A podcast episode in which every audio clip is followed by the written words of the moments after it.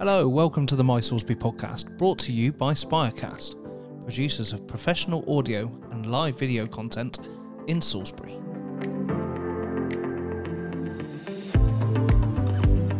Hi, my name's Andy Munns, and welcome to the My Salisbury podcast, where we talk to local people who live in and around Salisbury.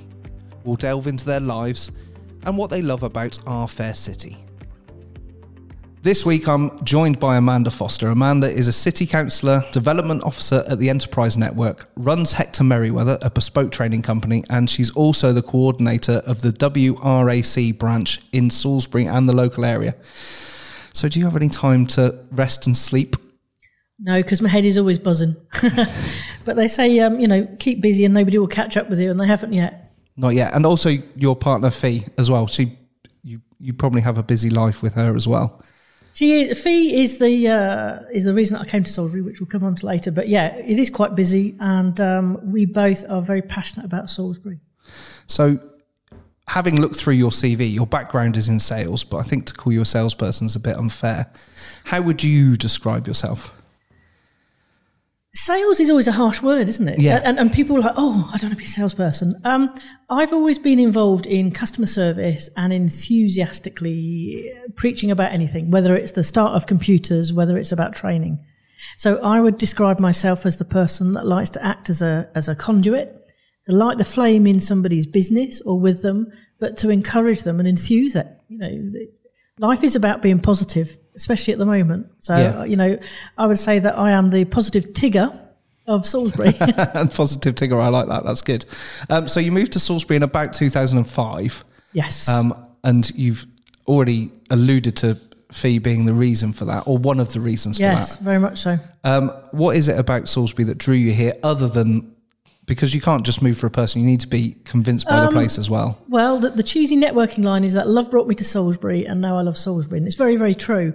Um, I'm a great believer that things happen for a reason, um, and I had a, a previous life which is nothing like it is now, and uh, through adversity, the fog cleared, and I just sort of followed the path of, of many things that I wanted to do. So I came down to Salisbury. Um, ironically, we'd been here for a family gathering about ten years before, and I thought, "Oh, this is nice." and then didn't think anything of it. And then when I came down, I thought, hang on a minute, deja vu. So I came down to Salisbury with no job and um, spent a couple of months just exploring the place and thinking, fantastic. And then I've completely fallen in love with Salisbury and the whole idea of it, you know, that from our market to, yes, the pointy building, but to the people and the whole ethos. It's it's a strange place, Salisbury, in a way, but it's endearing. It, it is. Um, you know, when I was looking through this, I thought, you know, Salisbury is the city that's in the countryside. And it does have, in a, in a positive way, a, a village mentality at times, which is a good thing because everybody is there to help each other.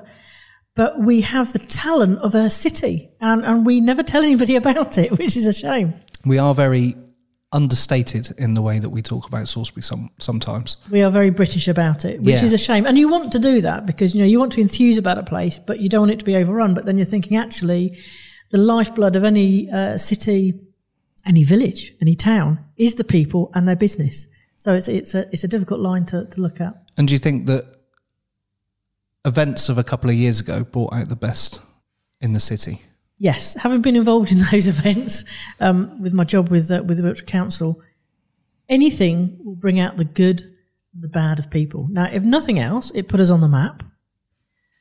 But you know, we were all okay. Um, everybody on the ground during that period of time worked hard, was pulling together, and was working to getting the city back on its feet. Like anything, there were some people that, that rolled over because it was too much for them but it did put us on the map and now it's for it's for us to have the opportunity to say well look at it look what we've got you know come and see us it's fantastic And I think the same's happening a little bit now. Salisbury's fared really well with the whole coronavirus thing. We haven't had a huge number of cases here. Do you think that's because we've got that village mentality and we are looking after each other more than, say, some of the bigger cities or similar sized places around mm. the country that are struggling? I think it is. It, it's about the fact that, do you know what, if we su- survive Novichok, we can survive COVID. It's about being sensible. Um, you know, it's nice to be a, a rule breaker, but at times you need to go by the rules and we need to look out for each other. Uh, we've actually done that in our street with street drinks, which now we need to be careful about. But as soon as we knew that this was coming out, we said, right, here's a WhatsApp group. Here's a note through the door. We've got a wide age um, in our in our little street. Let's help each other, and that's what we've done. We've looked out for each other, and I think that has grown um, throughout the rest of the city, where people are looking out. They are being sensible. There's always going to be the people. Uh, why do I have to wear a mask? Well, it might not be for you, but it's for somebody else. Yeah, I think that's fair. Um, so we'll come back to kind of business in a minute, but you've you're you're a city councillor for Milford and St Edmunds. St Edmunds. That's the one. Yep. Can never remember the parish names or the ward names, I suppose. Um, firstly, what led you to want to be a city councillor, and secondly, how do you think you can help the city from that position? Well, I feel that Salisbury has been very good to me in the time that I've been here. And it was it was time to, to try and give back. Now I don't mean that in a condescending way because everybody in the community can give something to the community. And when I heard that this was sort of on, the agenda as a, a potential to do it, I thought, yeah, I think this is this is worth a go. And um, I was quite surprised when, I got voted in. But we went out on the on the streets, and um, you know, there's an awful lot of pavements in our parish. You know, our parish or our ward is the city centre. And with my fellow councillor of Hock, who a lot of people know anyway, and Liz Sirman, um, the only way was to go and knock on the door. How can I make a difference? Well, you know, I'd like to think that I can go and conquer the world and it will happen. It doesn't. And it's really educational being on that table and doing that. So we can all make a difference. I can be the voice for some people, which I have done. And we have done, you know, quite, there's quite a lot of little bits and bobs and you chip away that. So we've managed to get the, the water fountains. So, um, Fee had come up with this years ago. And then when we had our first, uh, like open surgery at the art centre, one of our uh, residents came up um, with um, Rosie and said, "Oh, we're thinking of having these water features. You know, is there something the council can do?" And I was like, so, It's all right. Slam the table. Slam the table with enthusiasm. But it's like, do you know, we've thought about that, so let's do it. So we were able to put that through. But it, it's clearing, you know, pushing things to make sure that the the streets are cleaner. We've got more bins to engage with people. So um, I can't conquer the world and change it immediately. no. Um, and unfortunately, the, the last nine months, health has not been on my side. So I, I've stood down for an awful lot. But we're just starting to get back to, to the swing of things and to do it. And I would encourage all our lovely people that go onto Facebook and say, oh, can't we do this? Stand up, be counted, and give it a go. It shouldn't be about the colours of your politics. We are a large parish council, and I do it because I believe in our city. Was is is there sometimes because when you when you become a councillor, you put your head above the parapet and make yourself a bit of a target. And was that a concern, or of people generally being Um, really receptive? It is a concern, and it's amazing how people uh, feel they can be rude to you. Much like uh, people that are, you know, whether you're a guard on the train or whether you're a, a, a checkout operator, you put that on and people feel they can be rude to you. So I say, look, I'll, I'll listen to your concerns, but there's no need to be rude to me, but let's work it out. So con- being constructive is the way forward. Oh, it has Don't to be. come with a problem. Come with a solution to the It- problem. well, exactly, and and I can understand it if people are passionate and they're very angry, but and they say, "Well, I'm not being angry at you." It's like, well, actually, you are. um, so it's about having um, you know open ears to sit and listen and to do it. And I really do believe that generally, as a as a council, and in the time that we've been in, we've had the the N word, and now we've got the C word. That um, that everybody has stepped up to the mark, and we've done you know we've done our best, and we're getting through it. Yeah. Um, another of your roles um, is there to kind of boost the city in, in another way. Um, so you're the development officer at the Enterprise Network. So we should probably start by explaining what the Enterprise Network Hmm. is, and then more about what your job is, because I think Yeah. the job title's a bit. It's fairly descriptive in what you do, but people may not understand what the Enterprise Network is. It is. So um, I work for Wiltshire Council as a development officer. Now, what that means is my particular part of the council is the enterprise network, and it's about encouraging, growing, and developing small businesses. And the enterprise network is just, it's an amazing platform to, to grow businesses. So here in Salisbury, we're at the old fire station. And if somebody has got an idea and wants to start a business, they can come and have a chat with us, and we will then act as a, a signpost, if you like, and put them in touch with maybe funding or mentors, or they'll sit down and they'll have a, a chat with me for half an hour, and we can, as I've done this morning, and just sort of lay the points out about what they're going to do. Now, what often happens is they'll go away, they'll come back, and they go, right, I'm ready to go now. I need an office.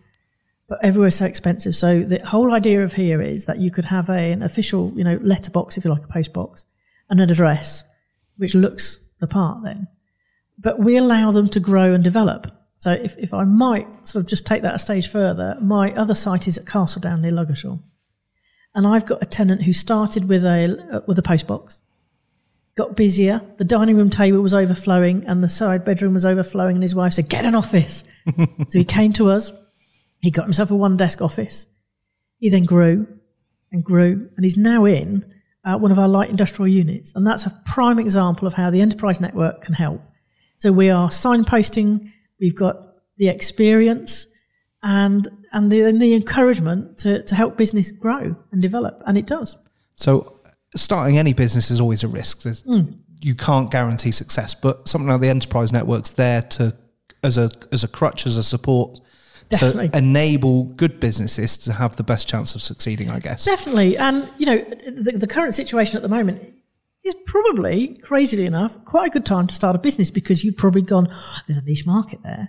So the enterprise um, network acts as that, that extra person to help. And we have our contacts here, certainly with you know, I just stepped down from the board, um, the Chamber of Commerce, and Chamber of Commerce is there to help. The, the, FSB is here to help, and because of my experience with with Hector Merriweather and all those other bits and bobs, I can give them a, a you know do it this way and don't do it this way. Mm-hmm. But we're here to help, and you know it, it works, and it's great to see the the varied businesses that we have here to grow and develop, and and they know it's almost that safe place. They can come in and, and okay, we can't at the moment because of COVID but we have a great networking area here, which generally has two or three people at lunchtime that have come out of their offices and they're having a little chat and, oh, how do I do this? And how have you solved this problem? But we're also a great venue. So we would run networking events and we've run some crazy events here. They've just been brilliant how they've grown and developed. That's good. So you've mentioned Hector Merriweather, mm-hmm. um, an interesting name for a company. Um, so where did the name come from? Well, I was speaking to a lady this morning about company name. I said, you need to think really carefully about what it's going to be. So when I started, my, my passion is is training and inspire people and, and, you know, give them the confidence to go off and do their thing. And somebody said, well, you could call yourself Amanda Foster Training. Yeah, but my ego isn't that big. my enthusiasm is, but my ego isn't. And when we started, um, I was actually with, uh, with another lady and we were, we were starting to develop courses down a particular niche route. So I felt the, the company name was very important. So whilst strolling down and looking at the Pointy building for inspiration, um, I thought, well, hang on a minute. I've got a dog called Archie. That would be really good. Now, Archie's a Jack Russell. So, you know, he's very like, oh, yeah, ding, ding, ding everywhere. But I thought, mm, maybe that's not strong enough. V's dog was Hector. And then the lady that I started the business with, she had a dog called Merriweather. Hector Merriweather. And it doesn't tell you what it is. Mm-hmm. So some people would say that's a bad thing, but it sounds very sensible. Now, for people that end up speaking to me, you know, I am a bit of a tigger. I do go, go a bit crazy, but Hector Merriweather sounds quite sensible. And our strapline was giving you the advantage. So it didn't pinpoint us into one area. So two dogs. That's how it happened. So it, it led to maybe a flexible business. Um, Definitely. That could fit whatever need came your way from a client. Yes, and you know, opportunity comes, and when you have your own business, you say yes to an awful lot of things. Um, probably too many things. The hardest thing is to say no. But from our original plan, which which worked, but the the lady didn't want to go down that route. Who uh, I started the business with, I carried on with my training because that is my passion. But I had an opportunity to um, be a judge for the South Wilts Business of the Year Awards when I was still employed. And I thought, hang on a minute. so two things happened. One, I told the Chamber of Commerce that they probably needed somebody extra in the office to, to help because mm-hmm. we were very busy. And, and the second was I, I went to um, Spire, who were then doing the admin for the award, and said, what you need is someone who's really enthusiastic, to organise all the admin for it so your salespeople can do their salesy things and I can concentrate on the awards. Now, that was completely selfish and greedy because it allowed me, as Amanda Foster and Hector Merriweather, to go out and meet loads of businesses. But what it did is really ignite the passion um, to, to grow Salisbury and the business people. What's what, what's your opinion of Salisbury's business community uh, now and kind of in the past? Has it changed, or is it? Um, it, I think it's been quite reserved. It seemed to be quite reserved when I first started to network, but it does hide its its sort of uh, light under a bushel. It really does. Salisbury community uh, in the in the last probably five years has really grown and developed, and you would be surprised how many sharp switched on modern businesses are in and around our city. We have a great tenant here that that does um, computer bits and bobs. And by I say that, I mean I don't understand it, but you know he, he develops driving software, 3D software. They do lots of development. Prime example. And the business community has realised that they need to to speak to each other, to share and develop. And we have so much talent in our city it's it's refreshing, but we need to stand up on our hind legs a bit more and say, "Oi, we are here." Yeah, and uh, is is there a lot of inter? Is there lots of business to business um, in Salisbury generally, or does that improve when you come in, in I, into the enterprise network? I would say generally there is that. There's always been that that appetite, and there's always been the history of the chamber lunches and the Federation of Small Business and things like that. But never get distracted by that you have to go to that. So I could be walking down the street and see somebody and have a conversation with them, and or I could be clay shooting. On the back of my jacket says Hector Merriweather, and somebody says, "What do you do?" So you can network anywhere, mm. it, but it's nice when there's a business function because you know you've got like-minded people there. Yeah. But you should always go out with at least three or four business cards in your pocket. Um, a smile on your face and just an open set of ears because you never know what you're going to hear. Exactly. Um, so let's kind of go. Should we go on to the third part of your life, if you like, and that's your volunteering. Um, you've been a scout leader, the WRAC. You told me off for calling it the RAC. Definitely, definitely. Um, Salisbury Rugby Club. The other, th- I, it's a very long list. Um, where does this want to? I guess it comes back to the reason why you're a counsellor, the want to help. Where does that come from? It is. It's odd. Even when I was at school, the the um, the Duke of Edinburgh Award scheme was going, and in fact, actually, my father uh, was on the, the, first instructors course at Frimley Park for the DofE. So it's probably where it came. The seed was planted. But Operation Raleigh, some people might remember that. So even at school, I was helping other people that were doing that, and I just thought, wow, this is quite good fun doing this. Um, it, it's not an, an ego thing, but it's it's that satisfaction and I do believe, I mean, Schwarzkopf said after Gulf One that everybody should give their community, uh, you know, a year of their service. Now, that doesn't mean that you get dressed in green and you do crazy things in the services. It might be that you give a year to, you know, a gardening project or a year to a, a commitment to a care home. It's just something that's that's been ingrained in me, probably from my parents. So when I left school, um, I joined the reserves, which was pretty hard to do then because there were very few uh, females around at that time because it was like a million years ago, which was ironic seeing it was in Guildford where the home of the WRC was. Mm-hmm. Um, so I had to get my father to drive me because I didn't have my license then. And from the reserves or the TA as it was then, I then um, ran a cadet unit for about 14 years. And it's really good to see how, again, not sounding pretentious, but how you can make a difference and you know grow and develop people. And then I thought, oh, stop, I'll be sensible. And that lasted about six months. It was a scouting opportunity. And I thought, well, do you know what? I'm a big kid. I like going camping and I like fires and I, I just like having fun and being outside. So when it progressed here, um, I didn't have any of that. And, uh, and I was like, well, what shall I do? So I just sort of looked to see what was in the area. And I suppose it's, it's progressed with things that I've done and, and it I suppose the pinnacle of that really is thinking, well, actually, I'll be a Salisbury City Councillor. There's, there's no point whinging about something unless you're prepared to give it a go. Yeah. Um, and it, has been a really interesting experience, and, and, I'm glad that I've done it. And the WRC side of things, that has just grown. So from being the person that said, "Oh, I was only a TA," which I got slapped quite a few times when I went to the reunion, it developed, and we were able to rekindle the branch which we have when we do meet normally, probably 20 people on the ground. We've got a mailing list of about 60 odd. So anybody um, that thinks, hang on, I think my mum or my gran did something, then they need to find us. We're on Facebook, we're on Twitter. And I've developed the branch, and now I'm the area coordinator as well because I've got you know, a bit of spare time somewhere. A bit of spare time somewhere. Yeah. So, what is exactly? What is the WRAC? I've I've done a bit of reading and I kind of understand, but I, I want to hear from the horse's mouth. What what does the WRAC? Is it is it? it it's kind of got a few functions, I think. It has. I mean, the, the, okay, the WRC as such was the, the, the female part of the army, which sounds awfully sexist, but times have changed. Then in 1992, they were disbanded because uh, the females were able to join any other corps or regiments. So it's a bit like an old comrades association, and and you know everybody thinks that that all veterans are grey. Well, I don't think I've got any grey hair. and uh, they're all sort of ages. So we act as a, again as a conduit for people that were part of the service and maybe have missed part of that that sort of friendship mode. And there's a, as you know, there's that certain sense of humour, Yep. that certain banter, and it's a nice sense of belonging. So we have um, members who are well. When I went to the reunion, there was a lady who was 101. So people that were part of the, the ATS, part of the Queen Mary's, but now it's mainly WRC. But it's also open to any woman who has served because if we look at that 1992 cut-off date, you know, we, we would almost have an extinction date in line because that's going to run out. Yep.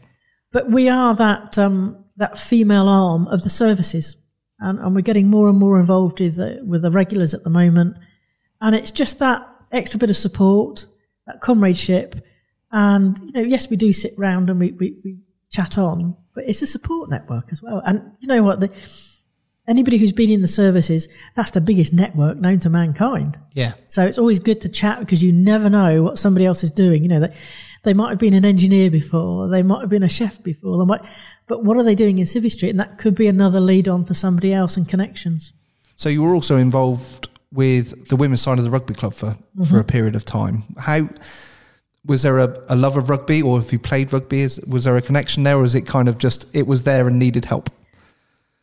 All of the above. Okay. Uh, so at uh, five years old, uh, my birthday present from my favourite uncle, not that you have favourites, was a pair of lace socks and a rugby ball. Always loved rugby. Never, never played it properly. Um, as much to the dismay of my parents, I was forever kicking the rugby ball and putting rugby butts in the ground and things like that.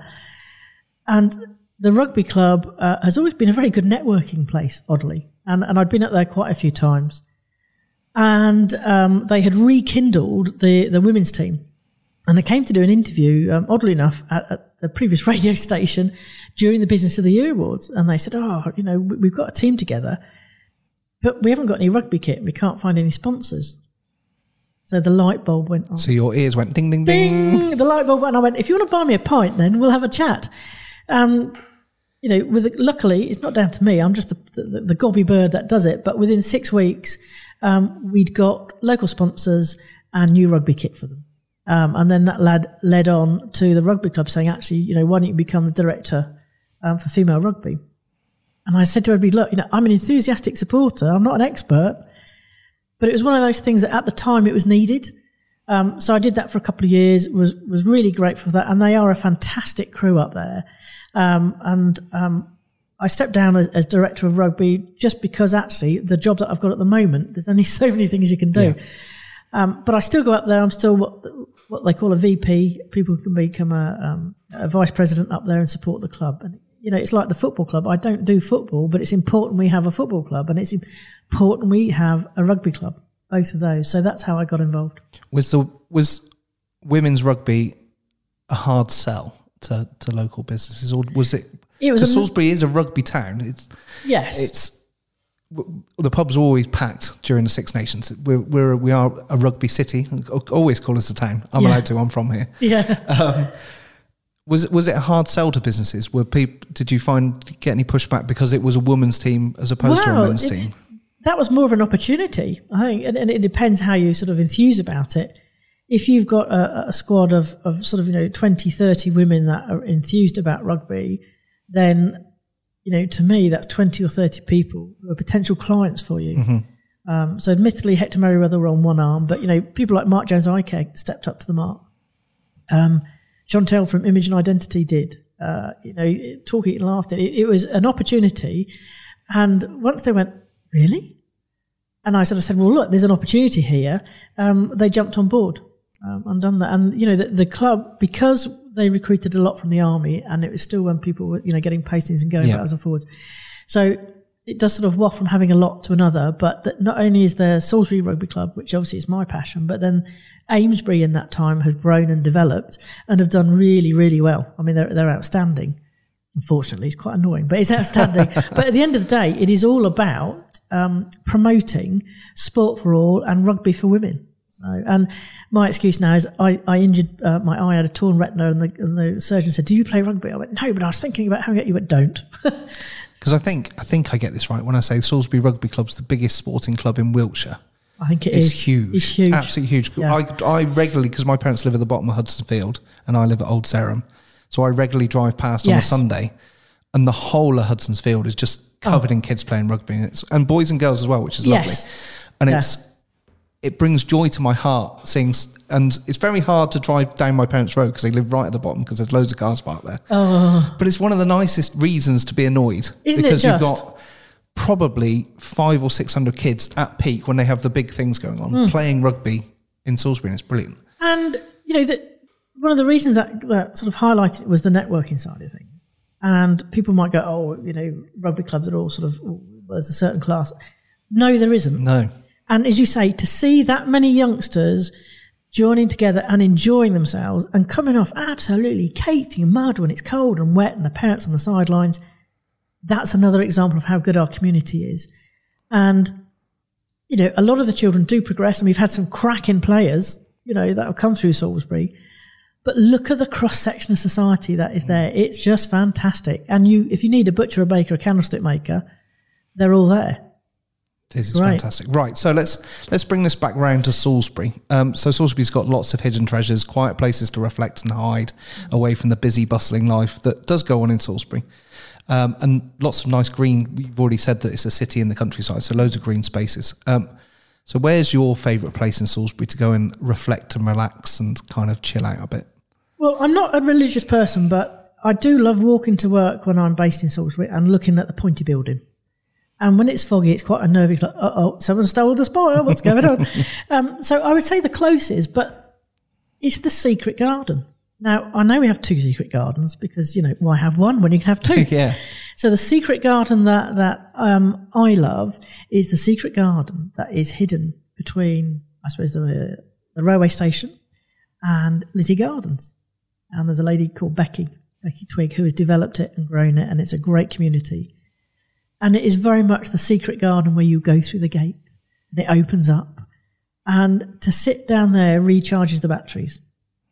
You know, you can walk around the city and it's great, but we all need to stop.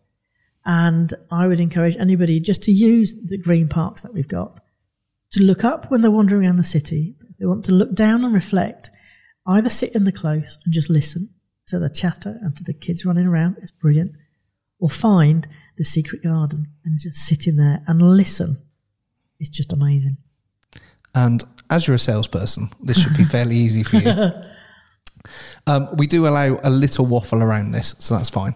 Um, if you had to sell Salisbury to a visitor in one line, um, you're probably going to repeat some of what you just said, but yeah. uh, what would that one line be? Come and visit us, and we are the city that's in the middle of the countryside. You know, the people and the location is beautiful. Come and test it out. I think that's a nice way to end, I think. So thank you, Amanda, for giving Pleasure. me your time. Thank you. Thanks for listening again today. Join us again next week for another episode of the My Salisbury podcast.